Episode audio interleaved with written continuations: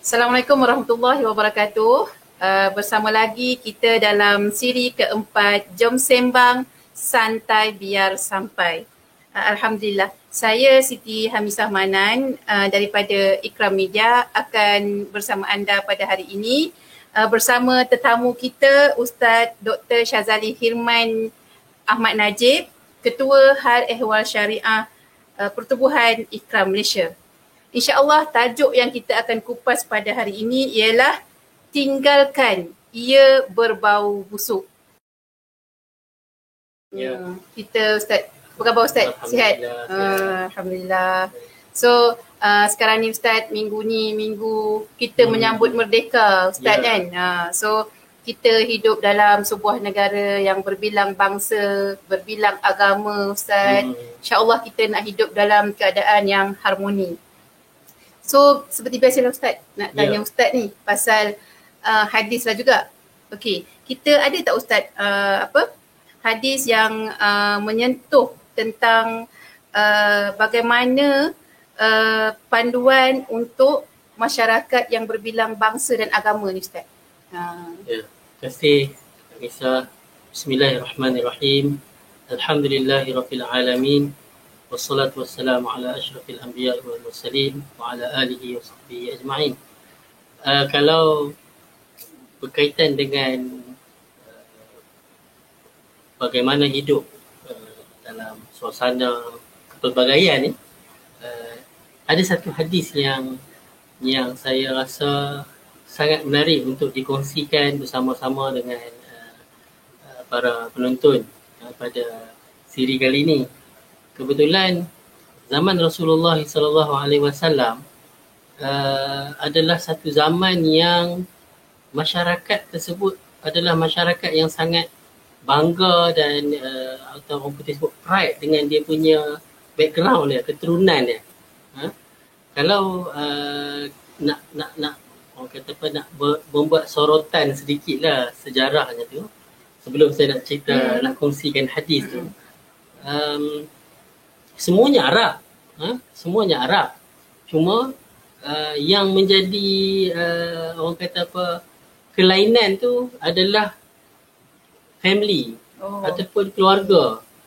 Ha, dia sampai hanya kerana tok nenek moyang berlainan pun walaupun sama bangsa dia boleh jadi uh, kita anggap dia bukan geng kita. Oh. Sampai macam tu sekali uh, apa ni kehidupan pada zaman itu. Hmm?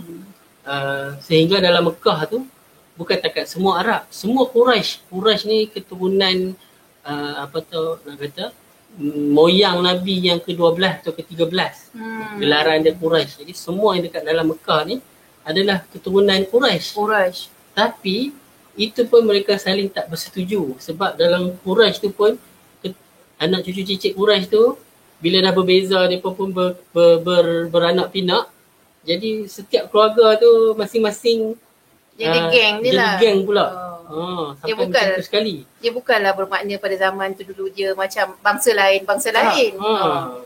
apatah lagi kalau di luar daripada Mekah hmm? ha. jadi sebab itulah kalau kita selalu dengar ni kita baru ni pun hmm. uh, menyambut uh, Ma'al Hijrah hmm. kan ya? Dan ni hari mereka, mereka. sesuai sangatlah apa hmm. yang saya nak kongsikan. Lepas tu saya uh. sambung lagi 16 September hari ya, Malaysia. hari Malaysia pula. Hmm. Jadi sesuai lah apa yang kongsian kita hmm. pada hari ini iaitu uh, di di antara Mekah dengan Madinah hmm. memang bukan Quraisy. Oh. Hmm? Jadi bila sebut Nabi mempersaudarakan antara Muhajirin dan Ansar itu bukan satu satu perkara yang uh, biasa-biasa itu sangat luar biasa.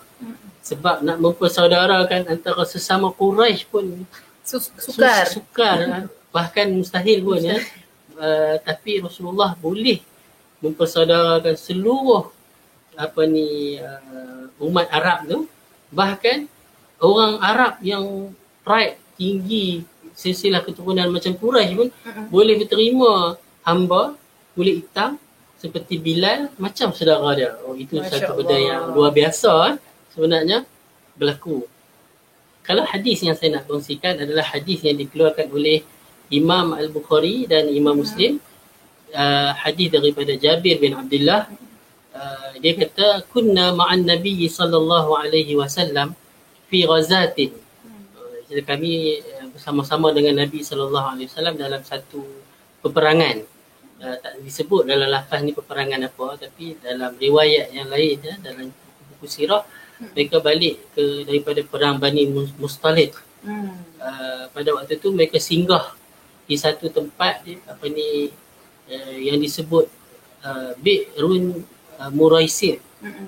ataupun dia sumur. Mm-hmm. Kita kita sekarang ni duduk di Malaysia jarang ada orang jumpa sumur ni. Mm-hmm. Uh, dulu-dulu ada lah start dulu kan. Sumber air kan. Mm-hmm.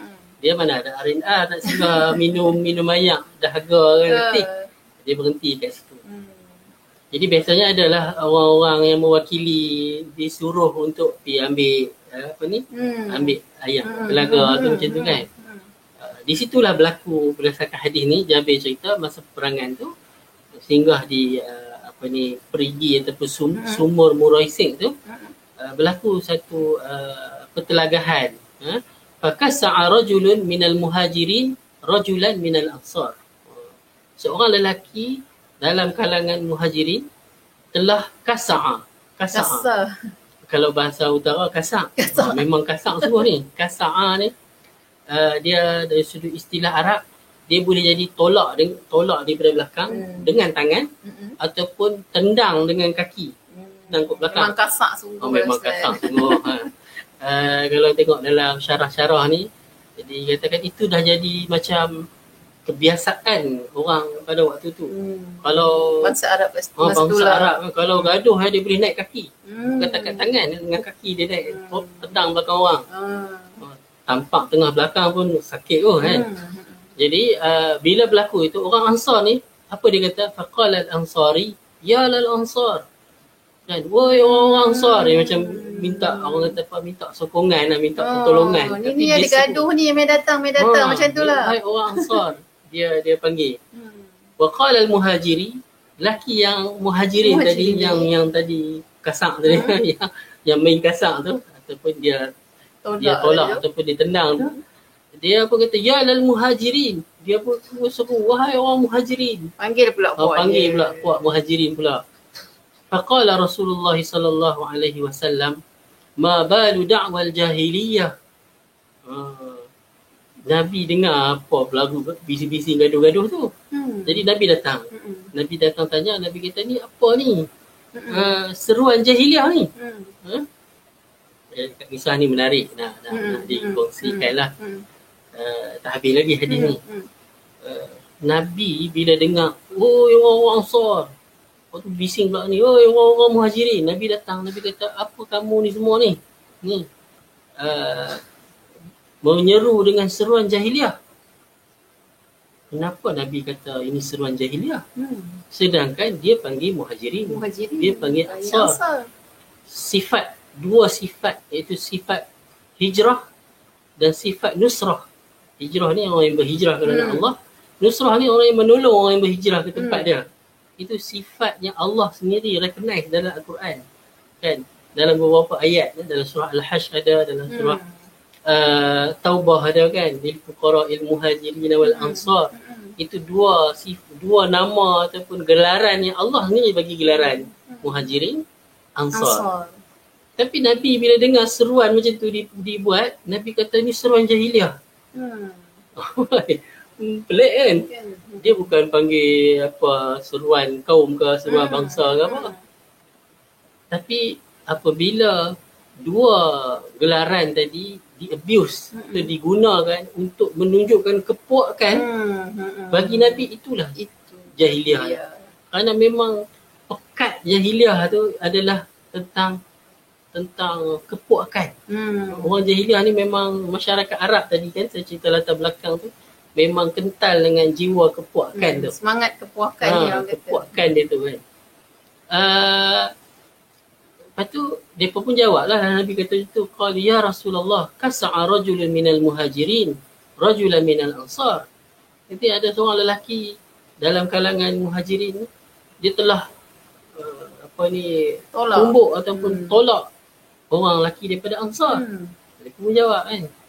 Apa Nabi respon? Faqala Nabi sallallahu alaihi wasallam, "Da'uha fa innaha muntinah. Tinggalkan Hmm. perkara ni. Sesungguhnya ia adalah sesuatu yang busuk. Hmm. Okay. Itulah hadis yang tadi tu. Kan itu hadis tu. Ha. Okey, um, ada tiga soalan. Ya. Uh, yang Ustaz kena hurai, huraikan lagi. Ha. Ustaz kena pernah tengok satu filem kan? Filem ni dia mengisahkan seorang bekas tentera. Uh, ada komen hari tu kita punya bekas Menteri Pendidikan kita ada komen pasal filem ni sangat Mhm. bagus. Bukan apa, yang filem ni dia kalau tanya mesti tanya tiga soalan. Uh, Oh. Saya pun nak tanya tiga soalan pada Ustaz. Ha, okay. Sebenarnya boleh tak Ustaz jelaskan lagi Hmm. apa yang hendak ditinggalkan tu? Mungkin tadi Ustaz baca hadis tu kan. Ya. Apa yang nak ditinggalkan tu dan apa yang berbau busuk tu? Ha, Hmm. kenapa Nabi kata busuk? Kenapa Nabi sampai kata dia busuk?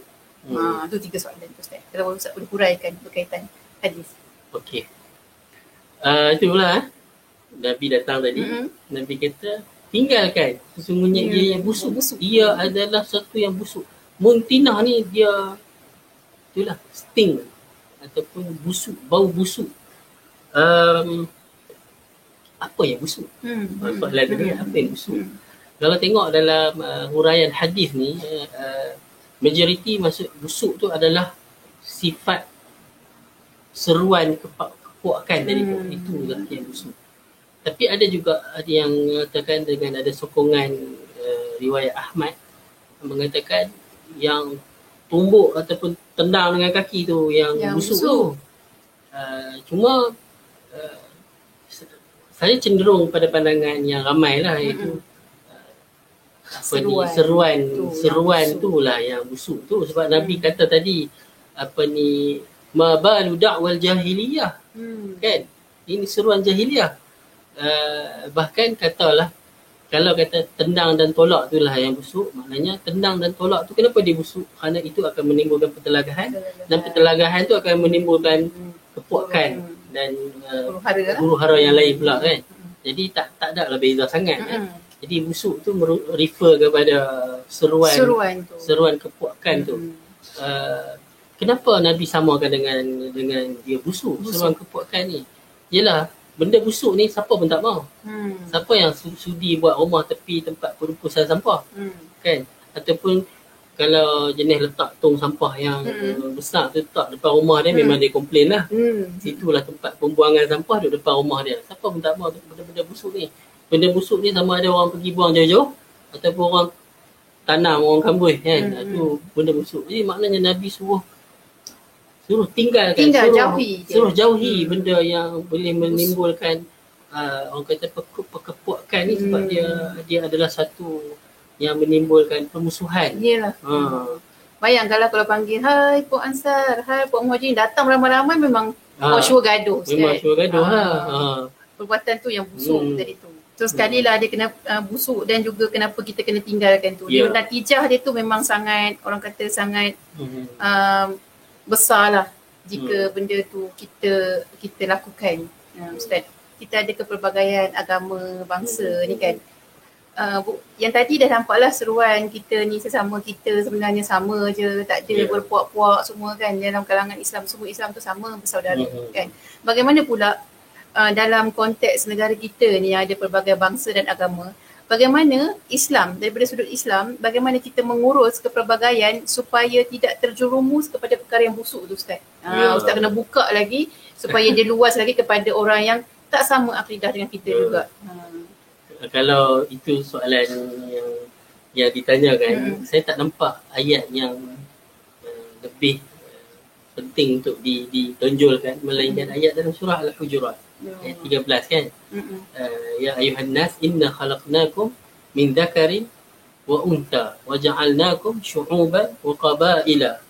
Apa Allah itu li ta'arufu Hmm. Kan? wahai manusia Allah seru di sini manusia. Allah tak seru Allah tak panggil Allah tak uh, apa ni tujukan dia punya dia punya percakapan tu kepada orang-orang beriman tapi Mm-mm. kepada seluruh manusia Hmm. sesungguhnya kami jadikan kamu daripada lelaki dan perempuan ada lelaki ada perempuan Mm. eh? uh, dan juga daripada pelbagai syu'ub ha? pelbagai bangsa Bangsa. dan kabilah ha? Hmm. apa tujuan Allah jadikan kepelbagaian tu sedangkan rasanya kalau lagi mudah Allah jadikan Mm. sama je lah. Mm. Lagi senang kan. Mm-mm. Kalau kita dekat rumah nak masak, Mm-mm. masak satu lauk kan senang. Mm-mm. Nak masak sampai 10 lauk jenuh. Kan macam-macam jenis nak kena masak. Ha? Lauk yang sepasal, dia punya menu dia lain juga. Mm. Cara masakan lain pula kan.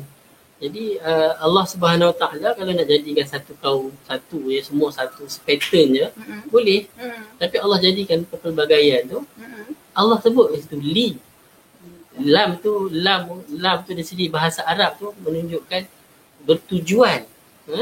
dalam taklil dia ni lita'arafu untuk kamu saling mengenal kenal mengenal Allah tak kata li li tajahala ataupun li tabaghada ataupun uh, benda-benda lain untuk kamu saling bergaduh Mm. ataupun saling kamu bermusuh tapi Allah kata supaya kamu saling kenal, Kenal mengenal mengenal. Okey, untuk apa kita kena kenal orang?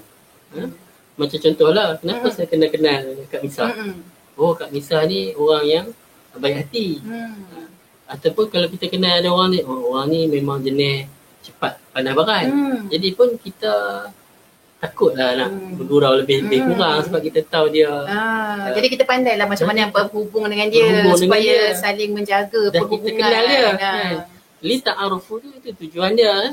Macam kita tahu, oh dia ni pantang larang dia sekian-sekian. Hmm. dia ni ada benda yang uh, apa ni dia sangat menjadi uh, dia tak suka. Dia tak suka. Ah. Tak boleh sentuh bab tu sentuh nanti bab dia tu. akan Ah. marah.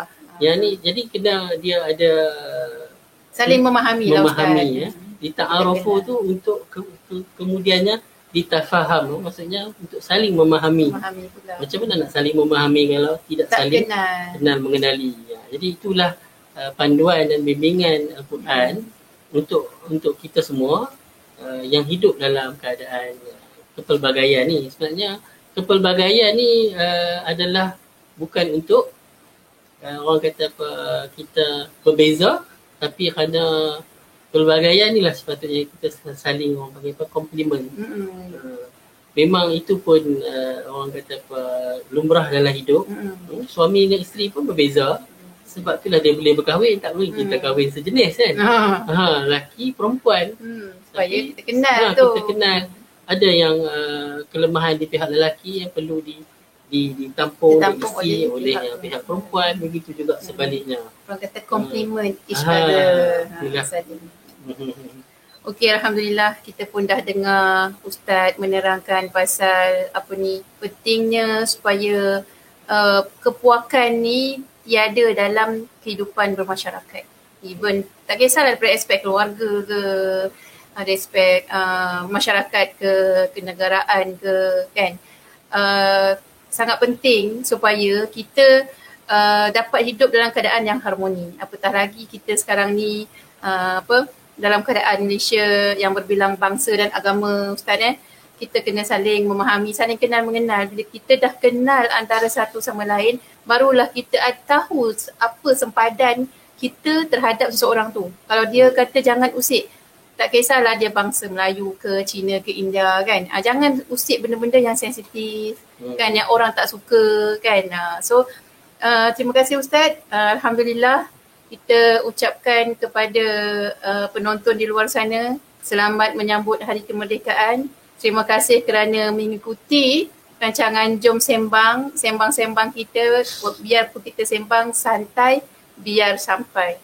Jangan lupa subscribe kepada uh, TV Ikram uh, selepas menonton. Sekiranya ada komen-komen boleh uh, komen di uh, YouTube YouTube uh, TV Ikram lah. Uh, so insyaAllah sampai kita bertemu lagi pada siri yang akan datang. Assalamualaikum warahmatullahi wabarakatuh.